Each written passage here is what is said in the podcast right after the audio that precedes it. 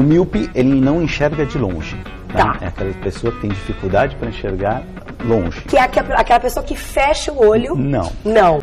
Começa agora. Não consigo ler nada. Miopia. Atenção, Cranzebeck! Ao top de quatro já vai! Já, já, já, já vai!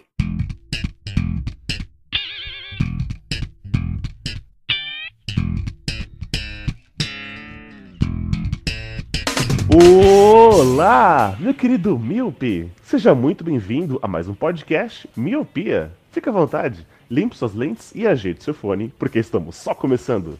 Eu sou Eliab Santana. Eu sou o Leandro Oliveira. Eu sou Roger Ochoa.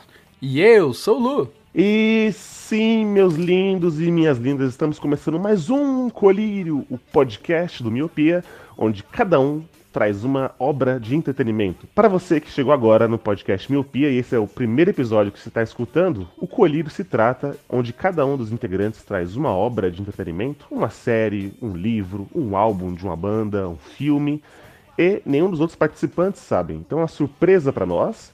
E aí, cada um vai indicando essa obra e a gente vai dis- discorrendo sobre esse tal. Ah, eu não quero falar outra obra de novo, já falei três vezes obra.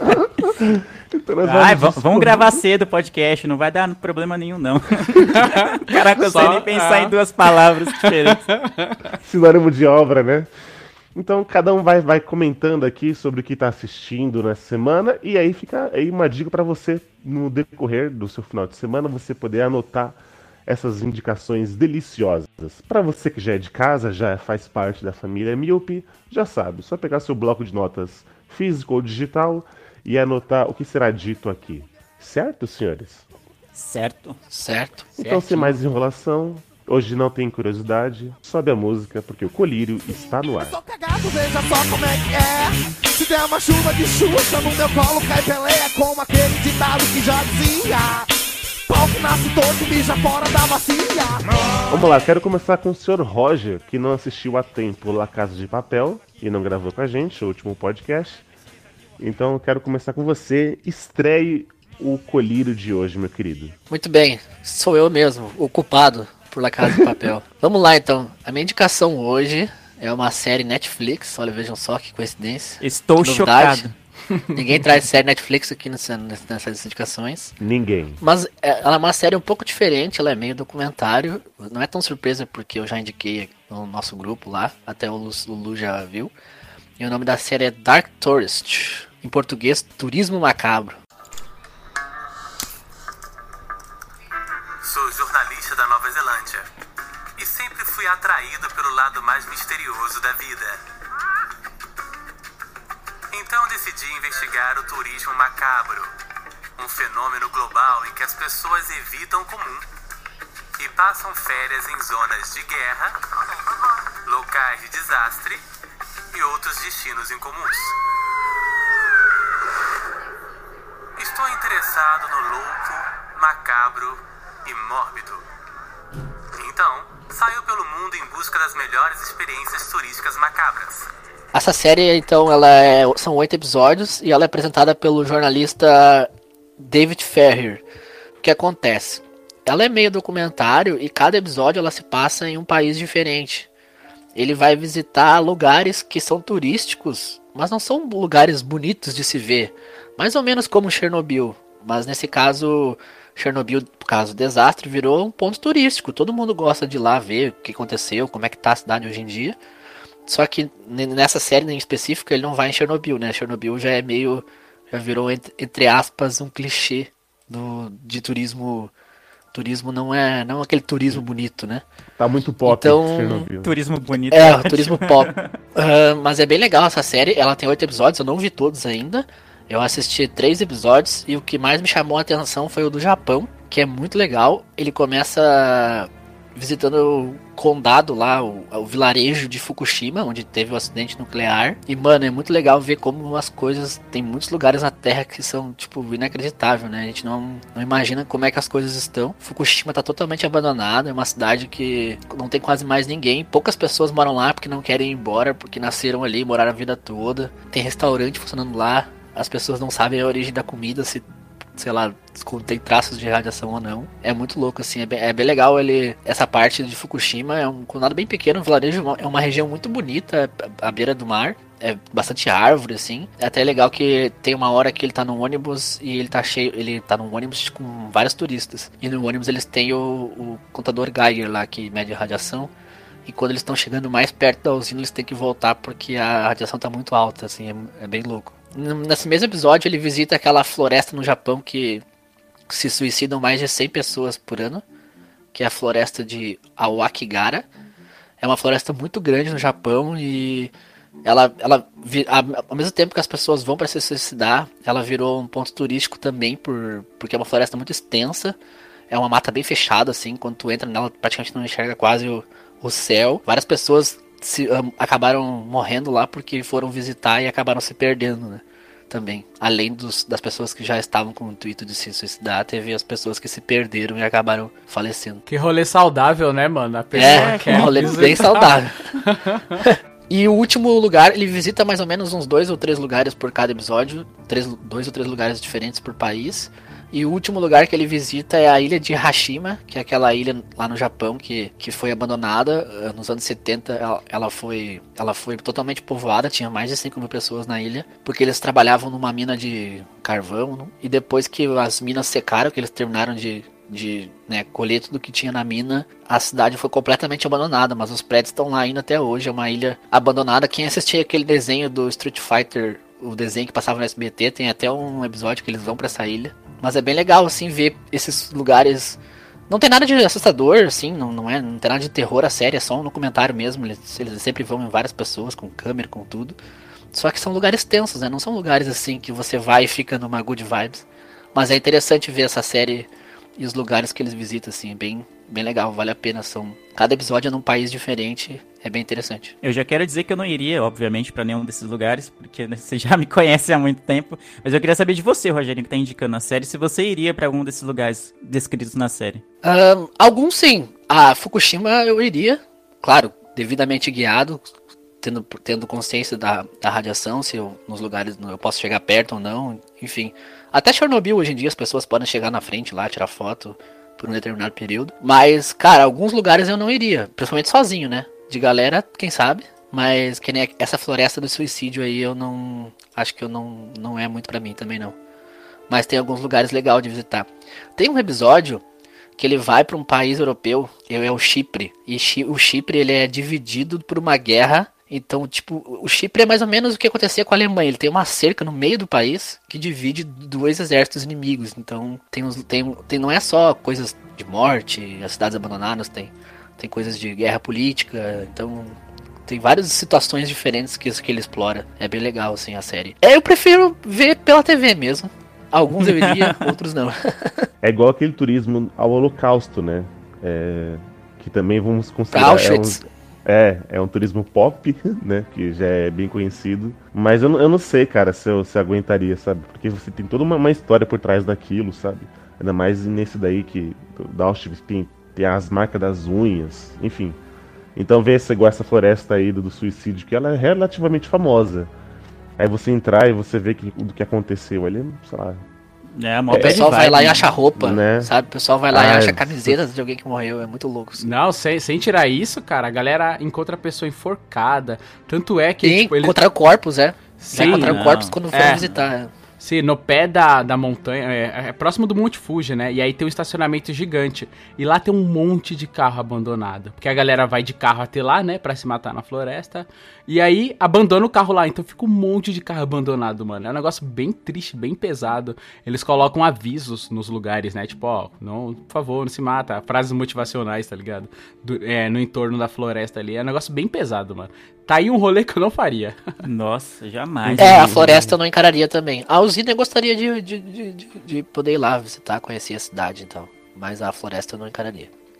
É, o Lu falou. O Lu não, desculpa. O Eli falou sobre Auschwitz. Aqui em São Paulo tem um museu que é o museu da. o Memorial da Resistência, né? Sim, que é era, era uma antiga prisão do DOPS, né? Que era a polícia, um dos órgãos é, do Estado na época da ditadura militar.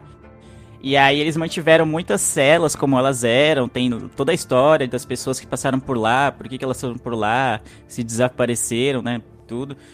Enfim, eu, é um rolê pesado, eu já fiz esse, eu acho. Não é tão pesado quanto Auschwitz, eu acho, mas ainda assim.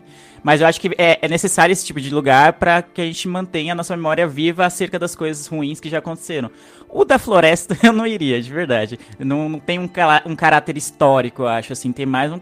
Virou um negócio, um turismo muito macabro mesmo, que nem, que nem diz o nome do documentário. Cara, esse museu da, da Resistência é muito foda, assim. Ele é bem, como ele falou, mano. A atmosfera dele é pesada, porque você entra nas celas e eles mantiveram a cela, as celas como elas eram antes, assim. Pelo menos acho que uma ou duas.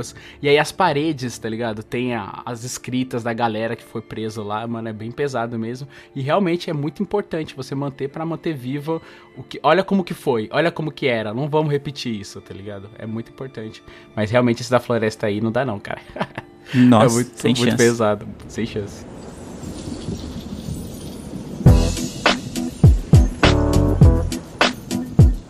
Lele, vai daí. Eu sei que você não vai puxar nada macabro, então pra gente voltar a good vibes. pra dar uma balanceada, né? É, isso. É, pra dar uma balanceada, que ficou meio pesado o clima. Bom, eu, eu pensei nessa série, além dela ser muito boa, é, eu pensei que é um nome bem fácil, que o Eli vai adorar falar no final do cast, quando ele for falar todas as indicações. Ai, que ele delícia. que ama, ele que ama inglês e tal. Mas a série que eu vou indicar não é da Netflix, é uma série da Amazon Prime, The Marvelous Mrs. Maisel. Ai, que susto! ah, a voz, tá ligado? Pesar. Who gives a toast at her own wedding? I do. I love this man. And yes, there is shrimp in the egg rolls. Rabbi, she's kidding. Be downtown people, close to the clubs. I thought you wanted to be a cool chick. I could be a cool chick with a doorman and a Kelvinator Foodorama refrigerator, can't I? Yes, you can. Mil- Maravilhosa Senhora Maisel. Essa série. cê- primeiro, vocês já viram essa série? Acho que ele Eu já vi a primeira temporada. Ah, imagino que o Roger e o Lu não. Mas essa série, Não. mano, é fantástica e é muito subestimada, até pela própria Amazon. Acho que ela devia até divulgar mais essa série. É uma série de comédia, ela tem duas temporadas, a terceira temporada já tá garantida, é importante dizer. Mas a história é o quê? Conta a história dessa Mrs. Maisel, né, da senhora Maisel. Ela é uma senhora, tipo, uma senhora, né? É uma mulher que é casada nos anos 20, 30, por aí. Ela é muito bem casada, tipo, a família dela era rica, porque o pai dela é professor universitário, a mãe dela é tipo uma socialite do alto escalão do, da, da sociedade de Nova York. Então ela sempre foi uma menina mimada, rica, ela é branquinha, bonita e tal. Então, tipo, sabe? O padrão de, de menina rica. Então ela casa com um cara que ele é filho de um de um cara que tem ele tem uma rede de tecelagem assim, tipo, tem uma empresa de tecelagem, então ele também é muito bem de vida. Enfim, são casados, aquela vida de burguês, você fala, ah, tá, e que tem de interessante nessa série? Então, além de ser. O marido dela tem um emprego na empresa do pai, né? Como bom herdeiro que é, né? E aí, só que além disso, ele quer ser comediante stand-up. Então, algumas vezes por.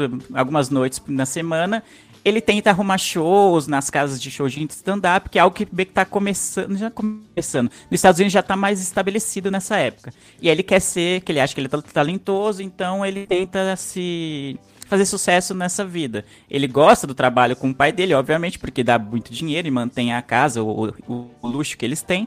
Mas ele tem esse sonho e, enfim, ele tá lá. E a esposa, como boa e fiel escudeira, ajuda ele, tipo, prepara as coisas, tenta arrumar os shows pra ele, vai. E a série começa nesse pique. E aí, eles brigam, por algum motivo, não preciso explicar exatamente por que eles brigam. É, e eles estão separados, e aí ela tá tão puta que eles estão separados em uma noite, que ela bebe pra caramba, que é algo que uma senhora bela, recatada do lar não faz.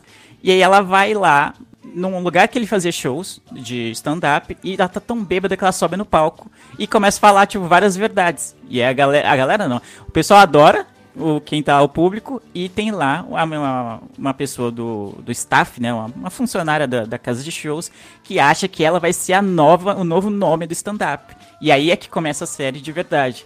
Porque tem essa dualidade dela querer ser uma, achar que ela é boa nisso, só que ela é uma dama da alta sociedade que a família nunca aprovaria. Isso não é uma coisa pra mulher, é é um meio majoritariamente masculino. E cara, é muito engraçada, é muito engraçada essa série. Vale muito a pena, fala muito sobre o papel da mulher naquela época e hoje até, fala sobre coisas que mulheres podem ou não fazer e fala muito também sobre stand-up, sobre o, como era o mundo dos stand-up há muitos anos atrás nos Estados Unidos, como eram as piadas, como era o meio, como quem fazia sucesso, por que fazer sucesso. Então tem toda essa parte também de bastidores, dela tentando arrumar shows e é difícil, e muitas vezes é difícil só porque ela é mulher. Cara, é muito, muito, muito engraçada. Vale, mano, muito a pena. No último Emmy, né, que é a grande premiação das séries é, lá nos Estados Unidos, sé essa série ganhou melhor série cômica, melhor roteiro, melhor direção, melhor atriz Melhor atriz coadjuvante. Então, cara, tem muito gabarito e recomendo fortemente. Ele pode falar um pouco que ele viu a série e falar o que, que ele achou. É, ganhou o Globo de Ouro também, Lele. Ganhou o Globo de Ouro? Ganhou o Globo de disso. Ouro, ganhou o Choice Television Awards também, melhor atriz. E eu assino embaixo, cara. Eu, eu fui assistir essa série bem despretensiosamente. Aquela coisa, eu comecei a assinar o serviço, né? Então eu falei assim, tem que valer meu dinheiro, né? Vamos ver aqui os conteúdos originais. É. E aí eu gostei muito, cara, muito. E aí, como acho que são 20 minutos, né? 30 minutos sim, por, sim, por episódio. E eu gostei muito dessa coisa da, do papel da, da mulher ali, né? É bem anos, anos 30, anos, né? anos 40. E como ela era recatada e, e como ela fazia, tipo, tudo, tudo pelo, pelo marido. Cara, tem uma cena que é muito assim, cara, chega a ser bizarro, porque ela acordava 20 minutos antes para se maquiar e ela voltava a dormir, e aí o cara acordava, bom dia, nossa, como você é linda, sabe? Porque ela não queria uhum, que ele visse ela feia ou de mau hálito e tal. Assim, assim, mano, olha o que essa mulher faz, mas tipo assim, pra ela isso era o correto, né? Isso é você ser uma mulher. Então ia lá, fazer o almoço dele, levar pro serviço tal. Apoiava essa carreira dele de, de comediante que estava tentando seguir, mas vê que ele realmente é um. Totalmente um, Zé. Se eu não me engano, ele copiava, né, ali, algumas piadas. Sim, algum... exatamente. É, tem um episódio que fala isso, né? Tipo, ela tá toda deslumbrada. Caramba, mano, esse seu show é bom, essa sua piada é boa e tal. E aí um dia ela tá vendo TV em casa e aí vê que um comediante muito famoso tá fazendo o mesmo show. Aí ela fica, isso. mano, ô, oh, fulano copiou o seu show. Tipo, a gente tem que ver isso, não pode, como assim, mano? Pegou suas piadas. Aí ele, não, é, é. Mó sem jeito. Eu que peguei, né, as piadas. Mas, mas isso é normal, todo mundo faz, não sei o quê. Aí ela fica, tipo, muito decepcionada, porque achou que ele fosse realmente talentoso. E não, né? Ele era tipo alguém, ah, beleza, para fazer rir na festa, para fazer rir ali, você tá na roda de amigos, é uma coisa. Agora, para você ter uma carreira de stand-up comedy, é outra história. E aí ele não tinha, né? E tem toda essa de o cara era queria essa carreira para ele e ela tava de boa sendo dona de casa. Por ela, a vida era casar, ter filhos e viver disso, sabe? A gente falou até isso na, na, naquele cast sobre fracasso e sucesso, sobre as expectativas que as pessoas criam é, e a sociedade cria para os outros. E para ela tava ótimo ser mãe, mãe, dona de casa. É, dona de casa não, né? Que eles eram ricos e tinham como pagar empregado, empregados, né? então, é. É. exatamente. Eu acho sensacional a relação dela, tipo, com ele, porque, é, porque vai passando os flashbacks de como era o namoro dele, de como eles estavam apaixonados. Dela com os pais, né? Porque os pais são todos tradicionais, assim, judeus e tudo. E ela, e ela é toda disruptiva, né? Quando ela começa a fazer stand-up, ela mano, cria um alvoroço, porque ela não quer que os pais descu descubram. Então, só que ela começa a sair várias vezes à noite. E aí tem a questão deles estarem separados. E, ah, uma mulher direita não pode ser divorciada, assim, como é, assim? Tem tudo você tem que isso, é arrumar é um novo homem, você tem que arrumar alguém. E aí a mãe dela fica tentando empurrar os caras pra ela, sabe? Mano, é sensacional. E eu também queria dar um destaque pra Alex Borsten, que faz a, a, agente dela, né? A empresária dela, ela é muito, muito engraçada, porque ela é toda brucutu, assim, ela tá nem pra nada. E aí, o contraste com a, com a Mrs. Maisel, que ela é toda delicadinha, exceto quando ela tá no show, mas em geral ela é toda delicada, toda educada. Por favor, com licença. Essa, os diálogos dela são sensacionais, mano. Muito, muito bom mesmo. E fora o fundo histórico, ela, essa série é baseada em fatos? Assim, essa Mrs. Maisel, ela existiu mesmo ou nem? É só mesmo ficção. Só que Olha, ambientada nos anos 30, 40. É só ficção, Lu. Mentira, ah? não sei. É. Não sei. Ele foi é, tanta propriedade, né? Eu falei, porra. É, cravou, né? Mas é importante dizer que essa série foi criada pela Amy Sherman Paladino, que é a mesma produtora atrás de Gilmore Girls, que também é uma série que eu gosto muito, então talvez os diálogos que eu gosto tanto esteja aí a razão, ah, né? Tipo, é a mesma aí. produtora. Olha só. Cara, mas é, é, bem, é, mas é bem legal, mano. Além de ter essa, esse plano de fundo. Além não, né? Tem todas essas críticas sociais de, de como que a, a mulher era, era retratada na época.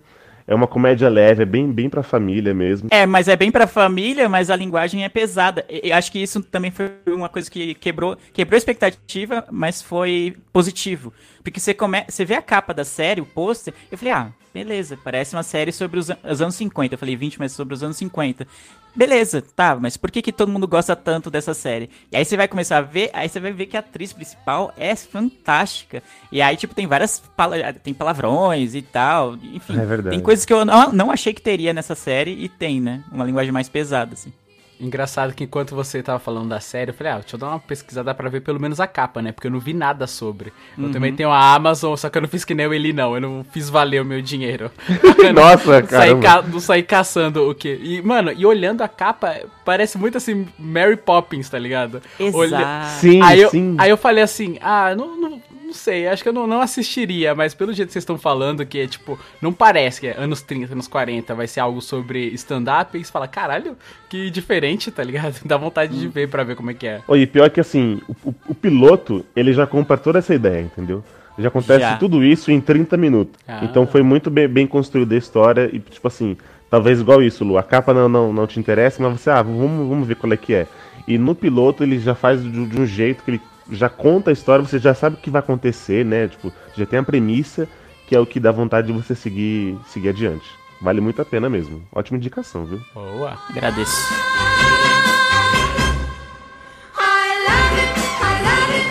Então vai, senhor Luciano, você que não consegue fazer valer o seu dinheiro, que você trouxe pra gente?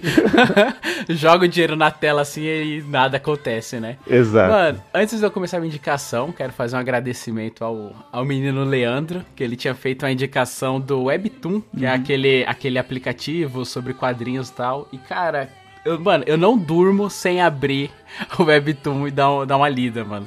Olha, É tá na muito- cabeceira, né? Tá na cabeceira, cara. Não só pelo Webtoon, né? Que é a iniciativa de juntar esses artistas e distribuir esse conteúdo de forma gratuita e quem quiser ser patrão pagar, né?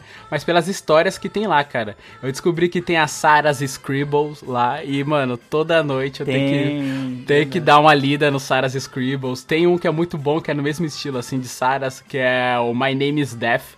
Que é muito louco, mano. Contar a historinha de uma mortezinha. Que é muito, muito cômica, porque ela é super é, sarcástica, assim, tá ligado? Tipo, ela, a pessoa que ela vai matar, ela vem e troca uma ideia ainda com a pessoa, tá ligado? É muito engraçado. E é bem bonitinho, assim, a arte do cara. Então, mano, bela indicação. Tá aqui na minha cabeceira, eu tô vendo todo dia.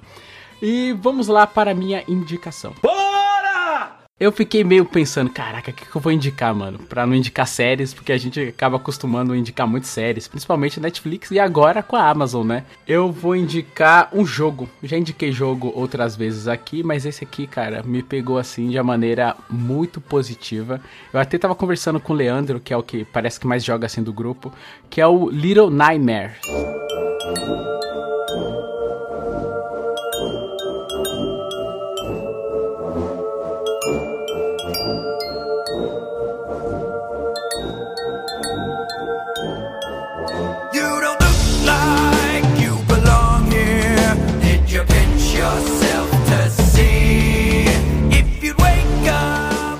Mano, que jogo fantástico. Quando eu comecei, assim, primeiro eu vi a capa.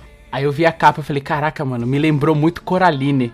E eu gosto muito de Coraline, não só pela ambientação, porque ela é uma ambientação meio dark, meio stop motion. Aí eu falei, "Ca- tá, vou ver uns gameplays. Aí eu comecei a ver os gameplays e, cara, me pegou muito, muito. Porque eh, o jogo é lindíssimo. Ele é lindíssimo. Ele é no estilo plataforma, mas ele não é aquela plataforma side-scroll- side-scrolling, que você só vai indo pro lado, você vai pro lado, mas você sobe, você desce, tem uma profundidade de campo ali, você vai lá pro final, você volta, você interage com o cenário inteiro.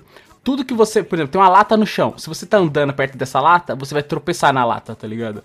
É tipo muito detalhado, teve um cuidado muito grande aí pra poder fazer esse jogo. E a história dele é mais ou menos uma menina, uma menininha, é, o nome dela é Six, que ela acorda num barco. Só que ela é muito pequenininha e todo mundo que tá no barco são tipo pessoas gigantescas. Então, você não sabe se as pessoas são gigantescas ou se ela que é pequenininha. E ela não tem nenhum nada de defesa. O jogo ele é um estilo de ele tem um estilo meio horror ali, porque ele você tem que manter a, a conduta de ficar quietinho, se esconder dos bichão e tal. E ela não tem como se defender, ela não tem uma arma, ela só tem um isqueiro, porque em, em certas partes da tela ela é muito escura. E aí, tipo, o jogo ele é baseado em puzzle, então pra você ir avançando, você tem que fazer lá os objetivos. Ah, tem uma porta que tá fechada, como que eu vou abrir? Ah, eu vou ali, eu vou tirar a energia daqui, vou puxar aquilo. Mano, e é muito da hora, porque tudo, como eu falei, você interage com todo o cenário, então tem um lugar que é muito alto. Aí tem uma, aquelas gavetas de, de escritórios de arquivo. Você fala, putz, o que, que eu vou fazer? Mas ela interage com essas gavetas, então você consegue puxar a gaveta e fazer uma escadinha com as gavetas de arquivo pra poder conseguir chegar mais alto. E cara, o jogo tá, tá muito lindo, tá muito divertido. Eu ainda não consegui fechar. Ele é um jogo curto. Eu li que ele é um jogo curto, então eu tô degustando ele aos, aos poucos, sabe? Todo mundo, todas as críticas que eu vi sobre ele, tá todo mundo falando muito bem sobre a atmosfera, sobre os gráficos, o som, cara. O som é muito, é muito foda.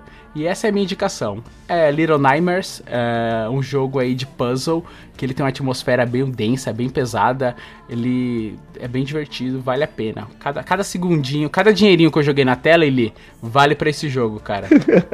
Ô Lu, ele me lembrou um pouco do Tim Burton, assim, sei lá, os traços meio. Sim, exatamente. cadáver, né? Meio. É, essa que é a vibe do jogo, cara. É, eu, ia concordar com ele, porque o, ele realmente parece o Tim Burton. E o Tim Burton tem o, o Nightmare Before Christmas é do Tim Burton, não é? Sim. É, sim, sim, sim. Então até o nome me remeteu a, ao, ao Nightmare Before Christmas, também conhecido como Estranho Mundo de Jack. Ah, tá. ah, eu falei. Eu conheci essa com maçã. É. Nossa, mas eu falei que lembra Cora Coraline e, tipo, também tem a vibe de Coraline. Não sei se vocês assistiram Coraline. E ela tem a capinha amarela, tá ligado? Igual do Coraline. O livro é do Neil, Game, do Neil Gaiman, mas tem um filme que eu não sei quem que dirigiu. Mas ele tem bem a pegada Tim Burton, cara. Eu não sei quem que... Você sabe quem dirigiu o Coraline? Eu não. Não Fica sabe? aí. É, fica aí, é o Vou ver questionamento. aqui, peraí. Enquanto você pesquisa aí, Roger, ô, ô Lu, onde você tá jogando? Quanto foi? Cara, esse jogo, quando ele saiu, ele saiu um pouquinho caro, né? Por ser lançamento e tal. Ele é um jogo até que antigo. Ele é de 2017, então ele tá um pouco mais barato agora. Na Steam tá 80 dinheiros aqui. Ô, louco. É, na- então pra você ver, né, cara? Ele é um jogo de 2007. Ou, do- desculpa, 2017. E ele ainda tá custando esse valor. Eu peguei ele numa promoção aí, foi tipo uns 40 reais por aí. Foi metade desse preço. Mas, cara, vale a pena, vale cada centavo. Eu tô jogando ele na Steam, porque eu jogo aqui no computador. Mas ele tem todas as plataformas. Ele tem. é, PlayStation, Tem Xbox. PS4, é. É, tem a T-Switch do Lele, acho que o Lele vai curtir jogar ele na, no tabletzinho dele. Porque, mano, ele é um joguinho de puzzle, é muito bem feito. Eu fico. Eu gosto de ficar jogando e, pre- e prestando atenção nos detalhes. E ele tem vários detalhes. Cada coisinha, sabe? Você apagar uma luz, você acender outra luz, você. Mano, o simples fato de você pegar uma lata, você consegue, ela consegue pegar os objetos. Ela pega os objetos, pega a lata e joga. Aí o som da lata, na hora que a lata bate no tapete, ou na hora que a lata bate no chão duro do, do barco. Tudo isso é muito bem detalhado, assim. Ele é um jogo curto, então acho que deu tempo das pessoas focarem mais assim na, na questão da direção de arte, na fotografia é lindíssima, a escolha de cores é muito bom, cara. É um jogo muito lindo. Eu fico muito atento a isso quando eu tô jogando na, na questão da direção de arte, é uma coisa que me pega. E ser puzzle é bem legal também. E você fica tipo se sentindo inteligente quando você faz os puzzles. Tem uma Nossa. parte lá que você, ah, tem hora que você entra num banheiro, aí você fala, caralho, o que, que eu vou fazer? Aí você tem que descer uma uma mala, aí você pula dentro da roupa que tá na mala pra subir na pia, aí na pia você vai subir nas gavetas e fala, mano, é muito da hora. Pra pegar a chave, aí a chave, putz, essa chave não serve aqui, mas é uma chave de outro lugar, é muito divertido, cara. Sem tirar o senso de urgência que tem às vezes. Você entra, ela tem uma atmosfera bem dark de crianças, tem crianças assim. No, no local, aí você fala, putz, será que ela. São crianças engaioladas? Você fala, caralho, mano, onde que eu tô? Será que isso aqui é um, um navio que trafica crianças e tal? Aí você fica tudo nesse, nesse tenso assim, você fala, caralho, o que, que eu vou fazer? Aí você quer tentar libertar as crianças, mas não dá porque são gaiolas, aí você fica tenso, é muito legal, cara, é muito legal. Da hora. Eu curti, eu adoro jogo de plataforma. E eu jogo, adoro jogo, jogos em que eles conseguem ser criativos com as plataformas. Eu não sei exatamente o side-scrolling que o, que o Lu falou antes. Eu até tava jogando o Unravel, que me lembrou muito esse jogo também. Apesar da, de ser uma, uma temática muito mais leve do que o Little Nightmares, o tipo de jogo, o gameplay, assim, me lembrou bastante esse jogo. Falei, cara, tô bem empolgado aqui, mano. Tô querendo muito pegar esse jogo agora. É bem na vibe do Unravel, sim. Eu olhei. A gente tá conversando sobre isso, né? É estilo Uhum. side-scrolling, mas só que ele, ela vai pro fundo, volta, então, tipo, o ambiente é um pouco maior, assim. E não é só, tipo, da esquerda pra direita. É da esquerda pra direita, pra cima, aí volta pra esquerda de novo, tá ligado? Uhum. Ah, da hora. Jogaço, mano. Jogaço. Só pra passar a informação certa aqui, o Coraline Hum. e o Estranho Mundo de Jack são do mesmo diretor, que é o Henry Selick, e o de Jack ele é produzido pelo Tim Burton. Aí, ó, tá vendo? Então ele Ah, tem. Ela aqui tem, tem ele informação. Aqui tem informação. Ele tem essa pegada, assim. Tanto do Estranho Mundo de Jack quanto do Coraline. Acho que ela tem uma mistura dos dois. Porque os humanos maiores que tem no jogo não são humanos é, com, as- com a anatomia certinha. Tipo, é um humano que ele tem um pé gigante, tem um- a cabeça grande, tá ligado? Eles são, são maneiristas, assim. Eles têm umas proporções meio, meio bizarras. E, e na própria mecânica do jogo, às vezes você tá andando e você sente fome. Aí você não consegue andar, você tem que comer alguma coisa. Você tem que comer, tipo espantar os ratos pra comer, tá ligado? Os ratos gigantes pra comer do chão, pegada rato. É muito louco, cara. Vale muito a pena. É um jogo que me surpreendeu. Eu não tava esperando nada, porque eu não vi nada sobre. Eu até achei estranho, porque não saiu nenhum comentário bombástico na mídia dos games. Falando, saiu Little Nightmares, um jogo assim. Não, foi um jogo bem que chegou na surdina. Tanto é que tá até caro até agora, né? Impressionante, mas, cara, vale a pena. Mas tem umas promoções aqui, viu, Lu? Lu e ouvintes, se você dá, dá uma garimpada aqui, você encontra por 40 conto, 30. É-. É, é- é só colocar na balança assim, quantos Big Macs vale, entendeu? tipo assim, é, do- é dois Big Macs, Uni- então... Unidade de medida, né? Eli Exato. fazendo cosplay de Jurandir no, no Miopia. É, é Jurandir porque, que por eu exemplo, mede por Big Mac. eu lembro quando alguém tava... é, acho que os irmãos, os Castro Brothers, quando eles fizeram o jogo deles, e eles estavam vendendo por 30 reais. E a galera tava achando caro na época. E ele falou, gente, 30 reais é um lanche que você come e você vai mandar ele embora daqui a algumas horas. O jogo não, o jogo você vai passar dias jogando.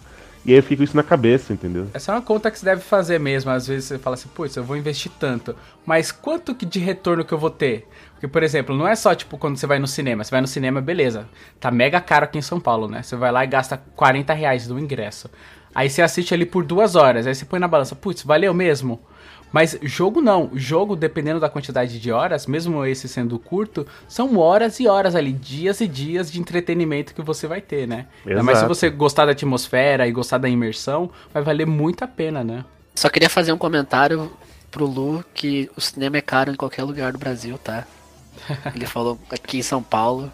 É, o Lu é muito regional, Não, não é? mas É, não é em qualquer lugar do Brasil, não. O Vou ter Lu que bairrista. discordar. Eu vou ter que discordar do Roger, porque eu conheço pessoas no Nordeste e direto me mandam o print, o print não, a foto do ingresso. Ah, paguei 5 reais no ingresso Aí. tipo, pra ver, pra ver filme blockbuster, pra pegar 10 reais, assim, tipo, mano, como assim, velho? 10 reais nem na meia eu tô pagando mais. Exato. Nem exato. é exatamente.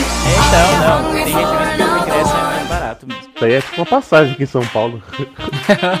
Muito, obri- muito obrigado, Lele, pelo suporte. Opa, tamo junto. Pra encerrar o colírio, eu vou trazer aqui uma, uma série da Amazônia, como o Leandro trouxe da, da maravilhosa Senhora Meiso. Eu vou trazer a série da Amazon, que é a série nova que estreou faz alguns dias, que é a série The Boys. Porque acho que vai valer a pena pra nós dois. E, quer dizer, se a gente for morar junto. Como é que é? Ei, ei, ei, ei, peraí, peraí, como é que é? O que você disse? Ué, a gente não pode continuar metendo o troço bem na casa do seu pai. Olhando pra aquele pôster idiota do Billy Joe. Ei, nunca fale mal do Billy Joe.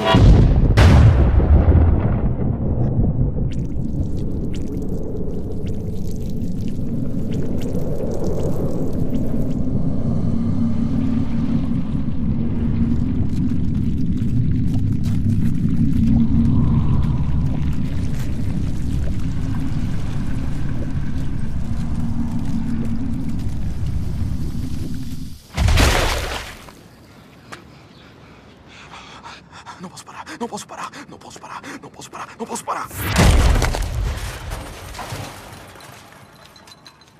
Robin. Robin! Robin! Eu não sei se vocês viram alguma coisa. A Amazon tá meio fraca, né, de, de divulgar os seus conteúdos. Mas a série The Boys é mais uma série de super-heróis. Olha aí, Roger, começa a pesquisar aí. Agora já ligou o alerta do Roger. né?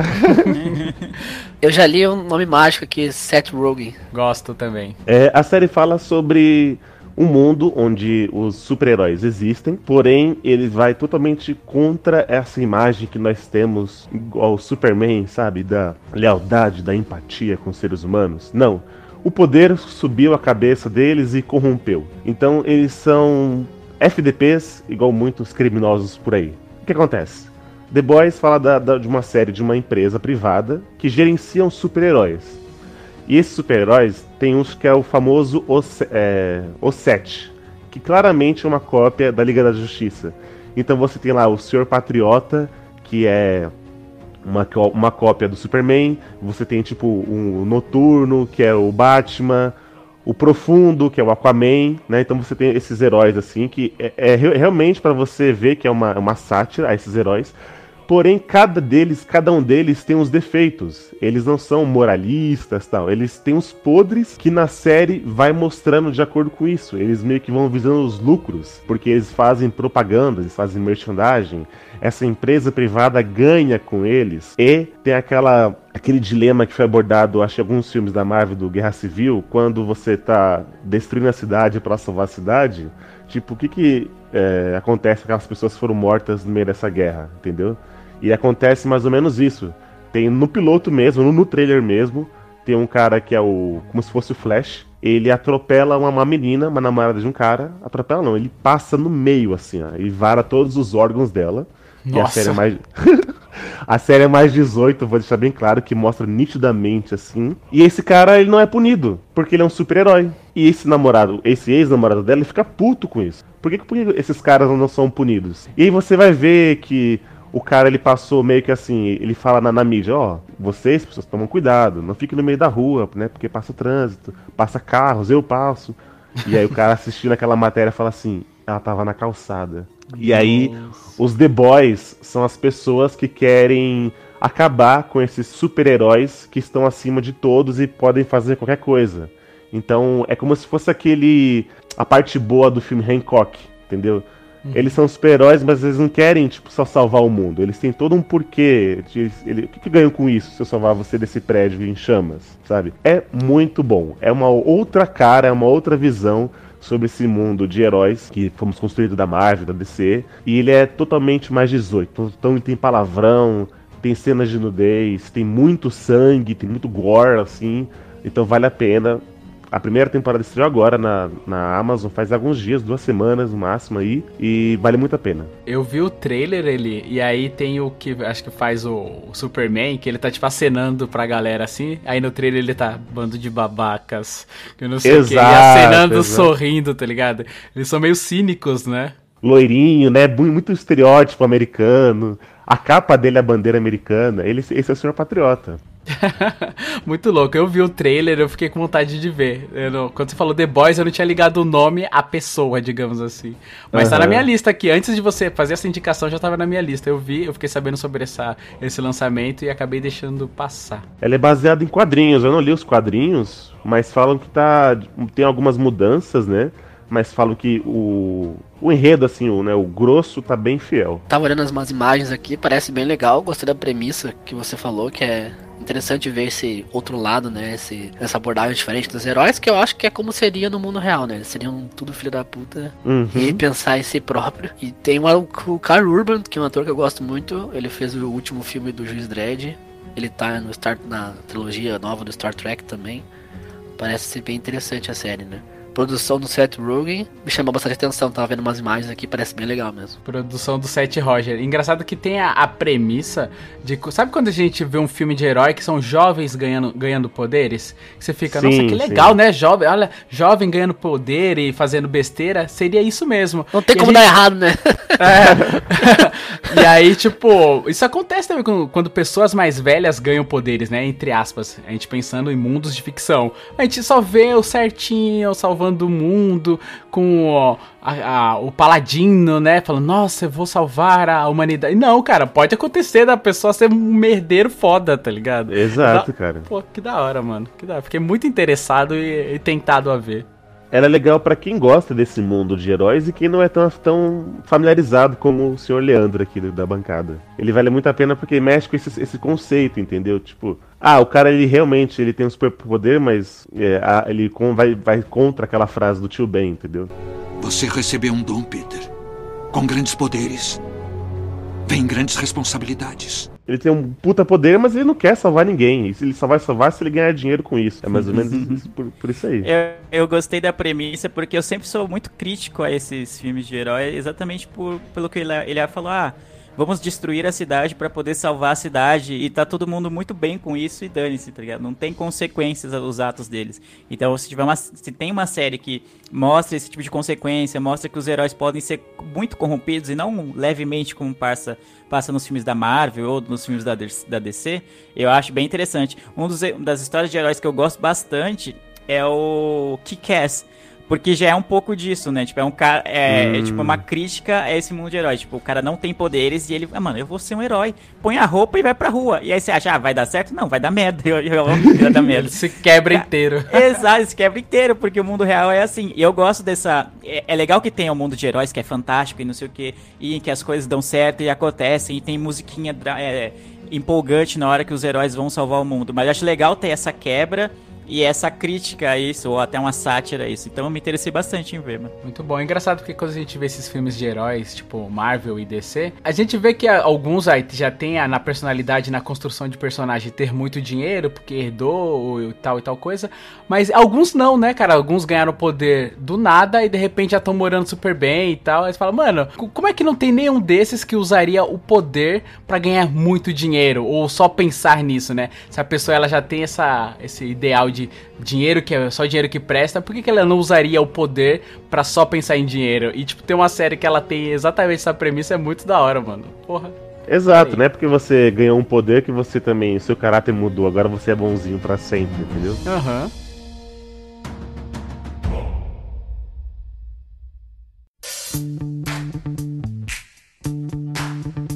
Então é isso, miopes. O colheiro dessa semana vai ficando por aqui, com essas deliciosas indicações. Um documentário Turismo Macabro da Netflix. Uma série da Amazon Prime, Maravilhosa Senhorita Mason. Não falei inglês, seu Leandro. um jogo puzzle, Little Nightmares. E outra série da Amazon, The Boys. Os garotos. É, os garotos. Os, Pequenos- os parça. pequenos pesadelos. é, os parça. Os pequenos pesadelos, os parça. Os meninos. Os meninos. Se você quiser continuar com a gente nesse papo gostoso, falar mais sobre esses, essas séries, esses conteúdos, estamos em todas as redes sociais por aí. No Twitter é o arroba podcast miopia, no nosso Instagram, miopia podcast, e no Facebook, facebook.com barra miopia podcast. Tudo isso e muito mais no nosso site, miopiapodcast.com.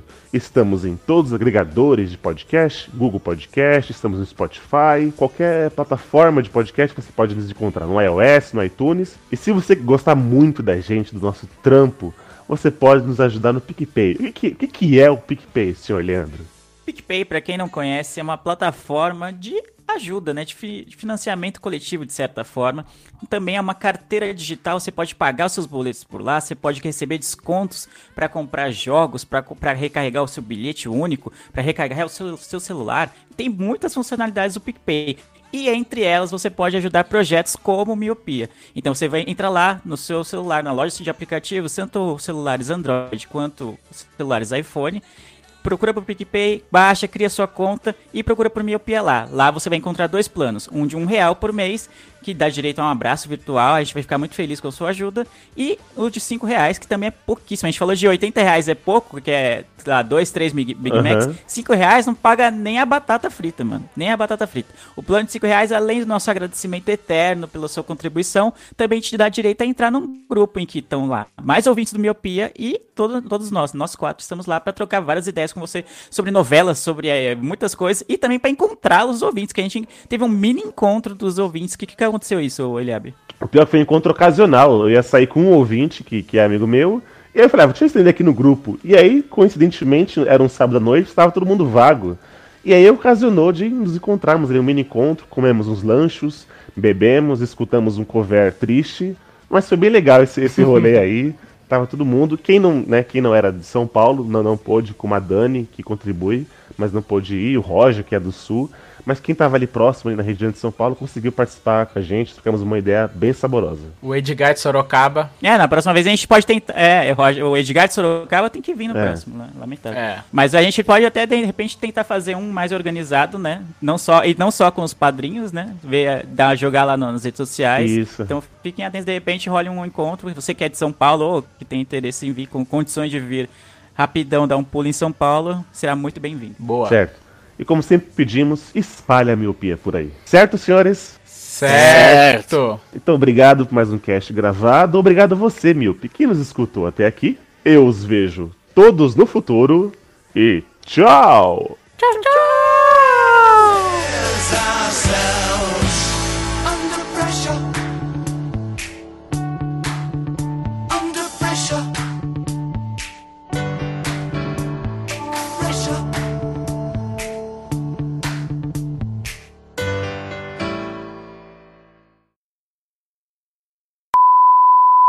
É importante dizer que essa série, o. Eita, está longe. Tá longe. Chega perto do microfone, safado. Opa. Quando fala Caramba, o Roger tava na é é cozinha, verdade. mano. Não, é que eu tinha erguido o microfone. Começa a pesquisar aí. Agora já ligou o alerta do Roger. Olha aqui, já viu o nome mágico que Seth Rogen. Fa- Fala perto do microfone. Você tá, tá gravando do seu microfone, mano. Certo, senhores? Certo. Então, obrigado por mais um cast gravado. Não, pera aí. Falem certo vocês todos. Não deixa só o Luciano. Caramba, vai. vai. certo. É, vai de novo. É, tá, tá, tá. Certo. Vai de novo.